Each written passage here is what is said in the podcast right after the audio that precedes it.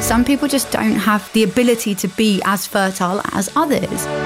This week on Mission Baby, we are going to be touching on the things you didn't know about IVF. Prioritizing your mental health is so important. From the add ons to finances to meds. You do have options, you do have rights. And Alison's here with a whole wealth of experience to share For 30 year old, I had the ovaries of like a 90 year old woman. that could inspire anyone. Be in charge of your own medical destiny. Do the research. As we've said before, listen to your gut.